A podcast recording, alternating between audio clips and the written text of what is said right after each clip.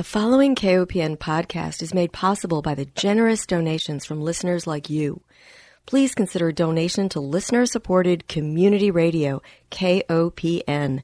You can donate securely online at kopn.org. Thank you.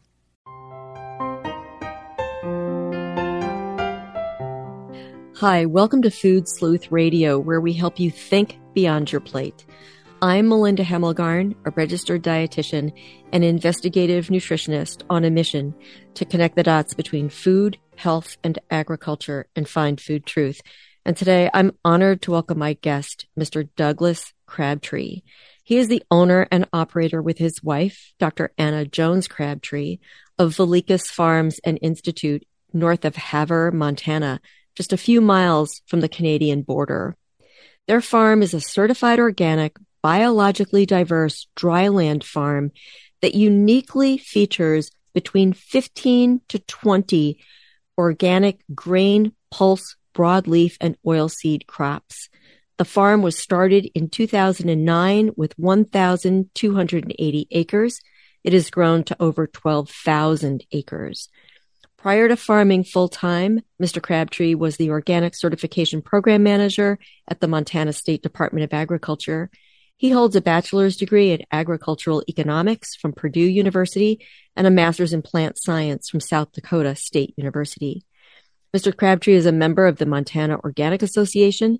He serves on the Organic Trade Association's advisory board and chairs the Montana Organic Advisory Board. He is previously a member of the Organic Farming Research Foundation Board, which is where we met, and in 2014, he received the prestigious Organic Trade Association's Organic Farmer of the Year. Welcome, Doug. Thank you. Thank you. Well, Doug, you have been described as an articulate organic visionary. And I want to know how you came to adopt organic farming practices, especially since you grew up on a quote unquote conventional farm in Ohio. Yeah, that's a great question, Melinda. Uh, dig into the past. I, I think it was first, you know, out of necessity. The farm I grew up on and that my family owned and managed ceased to exist in the 1980s farm crisis. And uh, while I I no longer had that to return to, I uh, I was not cured of the disease that farming is. So my motivation you know, from a very early age was to find a better way to practice agriculture. And I think I, I had embedded in my my psyche, if you will, that what passes as conventional is clearly not acceptable or does not work. So the the default in my mind becomes do something different because what is what is normal or conventional is is not successful. So it's definitely a, a perspective. And I'm not going to suggest this has been conscious all along, but certainly something that has grown in me that just question everything. And if in doubt, do different. Well, I think that the term conventional farming, which has been accepted in our society as norm in our culture, you have described that more appropriately as industrial, chemical, and input dependent and or low value farming. Tell me how you came to that conclusion. Well, I, you've obviously heard me climb on one of my soapboxes. I just feel like we've practiced agriculture for, you know, as a species for 10 to 15,000 years, depending on who's counting. And we've only had that agriculture dependent on off farm inputs and uh, and various sorts of poisons as part of that package since World War II. So 60 some odd years we've practiced it in the fashion that it is largely practiced today. And it just seems like 60 compared to 10,000 or more calling what what is now normal conventional is is an act of hubris. Right. Where did you first learn about organic farming? Well, certainly not from either of the universities and agricultural training institutions I uh, I attended.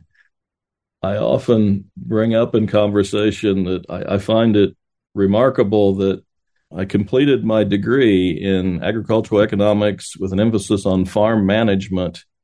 And in the five years it took me to do that, I don't recall ever hearing the term organic farming even mentioned at, at you know one of the leading land grant institutions in our nation. So I was completely ignorant coming therefrom. But I did have this, as I mentioned before, this strong idea that something different had to be because what was conventional simply wasn't working. And perhaps more personally important, was not possible to re enter as a, a farmer without a farm. Right. So, you know, I spent a lot of time, you know, after after that degree program trying to farm and looking for opportunities therefore, but but also exploring what is there that is alternative. And one of the little sort of niche systems that I, I was very drawn to was something called ridge tillage. It's a, a very kind of specific system of row crop production that relies on creating ridges or, or habitats, if you will, for row crops that are maintained year to year as part of the tillage or, or alternative tillage regime. So, in exploring that system, I went to conferences of its adherents and come to find out that many of them had gone what seemed to be to be a, a large next step and became organic. And asking some of them, well, what is that and why? The answers ranged from, well, if, if in, in ridge tillage, one of the one of the practices is you you spray or treat only a portion of the of the soil surface where the crop grows and not the remainder. So you reduce your inputs physically in that regard. But then they said well we we discovered that if we could reduce them by half or more we wanted to see if we could just reduce them altogether eliminate them. And then once we had proved we could do that there's this this niche market that now exists for something called organic, where you can sell your crops for higher prices if you avoid use of these products. And you know, this was in the somewhat early stages of the development of an organic market and uh, certainly of organic standards across the country and various places. So uh, that was probably my first introduction to the concept of organic farming. And it was really intriguing. Honestly, mostly the economic part at first, but it launched me on on a lifetime of further exploration. Yeah. I've met a, quite a few farmers who also say that they first entered organic farming for the economic rewards, but after they were involved in it, they saw so many benefits that they didn't ever want to go back. So, yeah, I understand what you're saying. Well, Doug, I have had the pleasure and privilege of visiting your farm, and it's the first time really that I've experienced wheat country. You know, I've I grew up on the East Coast, I live in the Midwest, and traveling to see where my wheat comes from was quite eye opening. And the contrast of your farm to those surrounding you was quite dramatic. I saw a monoculture of wheat versus a truly biodiverse farm, which is what you have. Tell me, what is it that keeps farmers using a system, the monoculture system, that is not helping climate change, that is not producing the healthiest food possible, and that is not protecting our environment? What keeps those farmers in that rut? Well, that's a, a billion dollar question, as it were.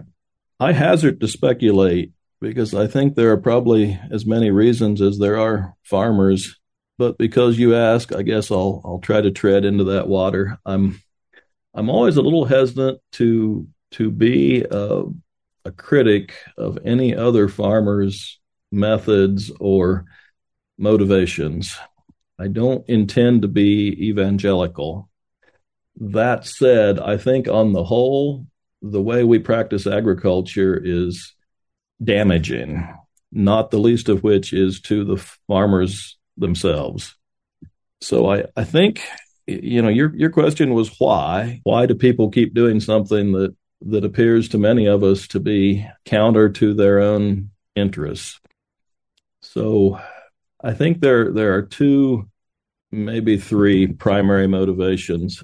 First of all, is the basic what would I say the reluctance to change or to be different. You know, humans by nature are creatures of habit and uh, tend to to not like to to stick out or being seen as different. And it's hard to do something that is different. And the more different the more radical perhaps the more challenging that that can be. And then there's the the, the idea of tradition the vast majority of farms in this region for certain and i think in our country as a whole are descendants of of their family of you know generations of farming. And much of what they practice is is learned from their parents and the parents before them. So it's it's self-reinforcing and i don't mean that to lay all the blame on our ancestors but uh, you, you, know some of the external forces have been even greater in the past than they are now perhaps. Uh, but for whatever reason we have a, a system of agriculture that is that is overly simplified. And I'll just say what I observe here in this region is there are a number of farms that I see and, and know at least enough to understand that have, you know, on their crop operation at least have never grown anything other than wheat. And likely their parents or, you know who managed the farm the previous generation never grew anything other than wheat and perhaps even further than that you know so multiple generations where that's all that you've ever done you know that's a hard habit to break right. so so there there's a couple things that are internal and and then i think perhaps the largest factor is the the subsidy and support quote unquote support structure that we as farmers are embedded in. And you know, the, the longer I'm in this business, the more I understand how how powerful that force is. That you know, farmers we pride ourselves on being independent and and working for market. You know, and I like to think as as an alternative, you know, an organic producer and one that that thinks outside the box you know, I want to be even more so. I'm I'm in a very very real way embarrassed to admit how dependent even this farm is on subsidies. Uh, you know, in the last over the last five years, in three of those years, I believe, if you count conservation subsidies and direct crop subsidies and crop insurance subsidies, we, we've made more from that than we have from selling crops. And I try to extrapolate that based on my knowledge and understanding of the programs and say, okay, well, yeah, uh, that is that is bad. That's not how we want to function. What would that look like if we were more like the, the more common systems? Well, it would look much worse because the subsidies in our current system are almost entirely based on the production of commodities. And the more of a specific commodity that is, you know, most common in this region, that's wheat. The more wheat you grow, the higher level of subsidy you are quote unquote entitled to. So that is a huge driver of the kind of agriculture we practice, uh, the kind that is supported. So in in order to step outside of that, you have to relinquish some level of support. And when the very economic survival of the farm is dependent on that support, that's a, a scary proposition. And, you know, most would say an unwise proposition. Right. So I'm sorry, that was a really long winded answer, but um, I hope I got to some points that people can understand. Absolutely. And it takes a brave person to be able to walk away from that system, which seems to have this guaranteed income, which, you know, who can deny that we need that? Well, I think as a, as a critic of farm policy writ large, I want to say the basic problem is we support commodities and the production of these things called commodities, which, you know, by definition, that's that's something that's the same as all the rest of it. uh, it's not a very good definition, but you know, we support wheat and corn and soybeans and rice, and having as much of those for as low a price as we possibly can, or as low a cost. Yeah. Well, uh, let me take one break and remind our listeners that if you're just joining us, you're tuned into Food Sleuth Radio, and we are joined today by Mr. Doug Crabtree. He is the owner and operator with his wife, Anna Jones Crabtree, of Vilicus Farms and Institute north of Havre, Montana. Doug, again, I mentioned earlier that I have visited your beautiful farm, and it is so remarkable, but it is a brittle environment and climate change is not making it any better. It's harsh. And I wonder if you can describe a little bit for our listeners what the environment is like and some of the challenges you face with climate change. Sure. Well, we farm uh, you know, north central Montana, part of the northern Great Plains. Part of our farm is right against the Canadian border. So just locationally, that gives you an idea. This region receives, on average, uh, 11 inches plus or minus some decimals of precipitation per year. A desert is defined as 10 inches or less. So we're very close to, you know, to the, the possibility of growing crops. And the only way that has worked traditionally is the precipitation that we do get has generally come at the perfect time to support growing sort of annual grain primarily, but but annual crops. You know, our our wettest month is June, next wettest is May, and then there's a a spike of precipitation in in September. Uh, those support seeding spring and, and fall seeded crops, getting them established. And then we just hope we can hang on enough with either stored moisture or, or uh, rains coming at the right time through the rest of the season. So, as you said, inherently that is brittle. You know, any change to either the amount or the timing of, of those precipitation events kind of pushes us over the edge from uh, marginal to submarginal. So we're, we're kind of on the cutting edge, I like to think, of climate change.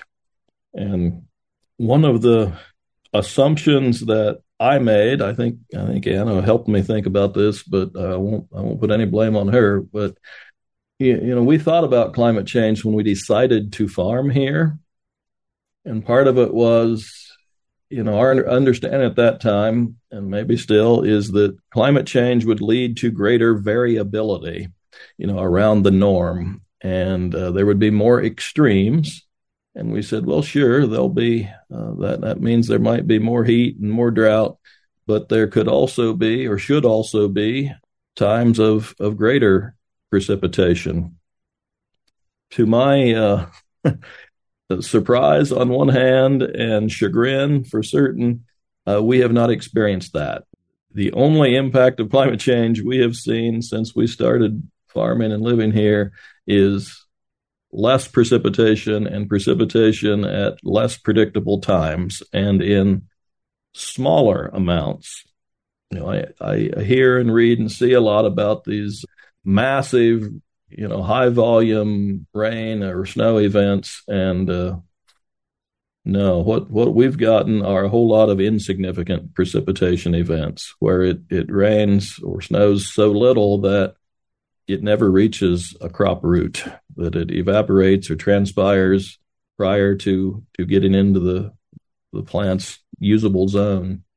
And that's that's something I really didn't anticipate but uh, yeah, yeah. So far, only one direction, but we remain help, hopeful. Right. Well, you and Anna have been innovative and creative in trying to capture water and protect your soil. And I think that again is another remarkable feature of your land. And I suspect that while your neighbors who are involved in monoculture wheat farming they may not survive as well as you who have crop strips and snow fences and shrub strips so that you are capturing more snow, therefore water, and you are building soil. I'm assuming that that is going to work in your favor. Well, we're assuming that also. Um, our farm system really is, is based on sort of three principal beliefs or, or motivations. First and foremost, we try to model nature. We look at what the natural world demonstrates as as the model for what we should strive to be. So I, I spend a lot of time thinking about what does what does this plains ecosystem look like, or what would it look like? What did it look like prior to you know human intervention? And how can we learn from that to model our agro ecosystem on the native or the natural ecosystem? A related concept, but one that I believe deserves call out, is to maximize diversity. As when you look at nature, the first thing you should see is that there is no monoculture in nature.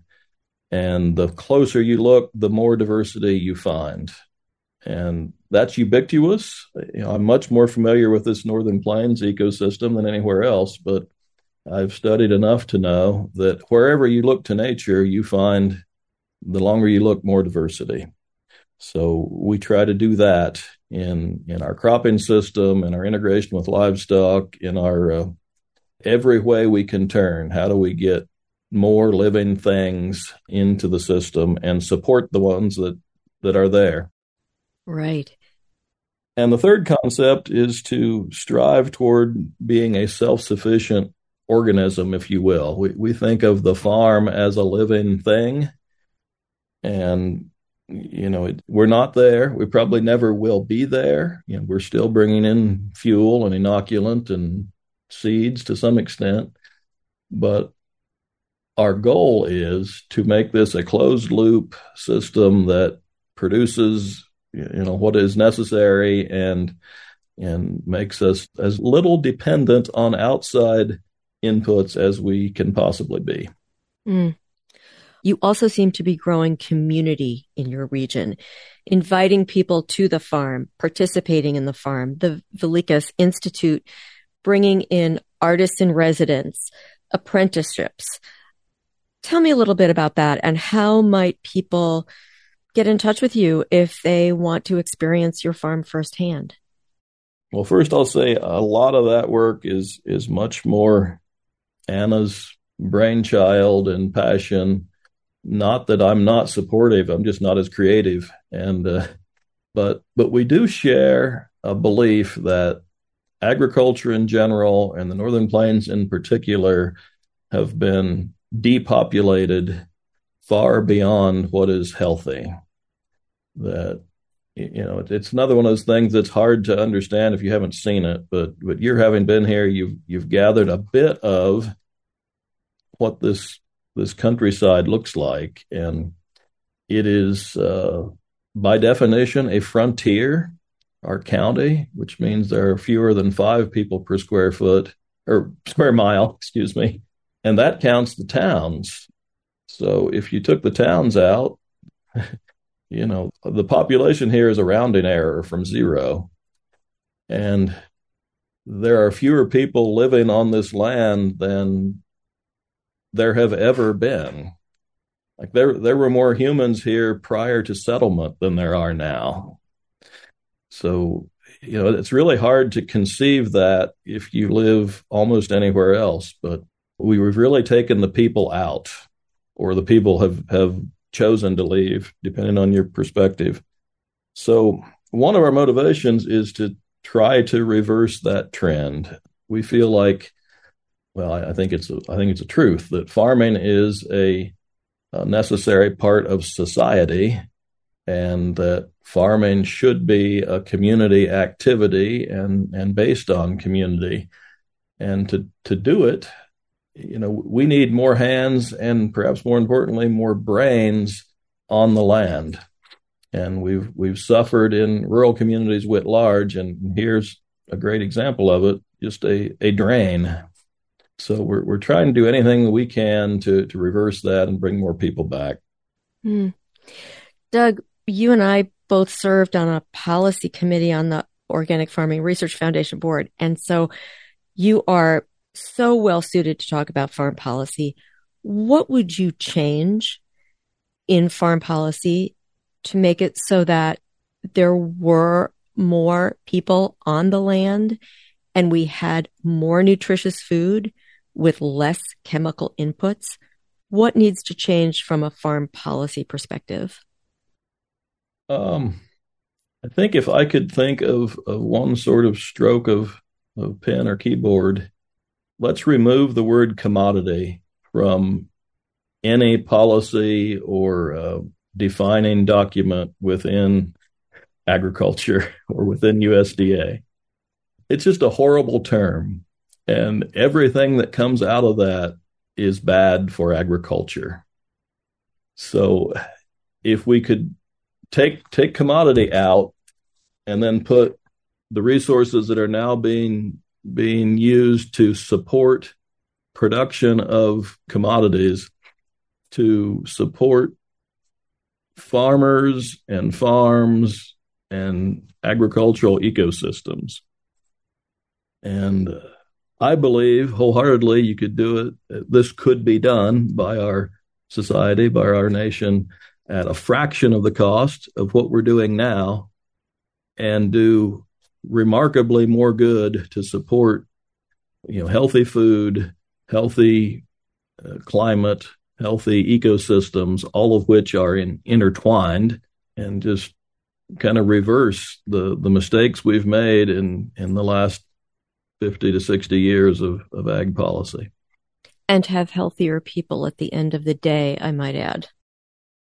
Yeah it, it's all related right? What is uh is it rodale's thing uh you know healthy soil healthy animals healthy people they've got that one right exactly and our policy does not recognize that in any meaningful way it's so unfortunate Doug, our time is up. And I want to, of course, thank our listeners for joining us. Remind everyone that Food Sleuth Radio is produced by Dan Hemmelgarn for KOPN in Columbia, Missouri. But most of all, I want to thank my guest, Mr. Doug Crabtree. He is the owner and operator with his wife, Dr. Anna Jones Crabtree of Vilicus Farms and Institute, just north of Havre, Montana. And I will provide a link Doug, to your farm and to the Institute so that people can get a vision of what could be on this beautiful and unique part of our country. Thank you so much for your time today. Well, thank you. And uh, uh, we, we welcome visitors. uh, the more people that, that see see what we're doing here, I think I think the more understanding there can be. I agree. Thank you.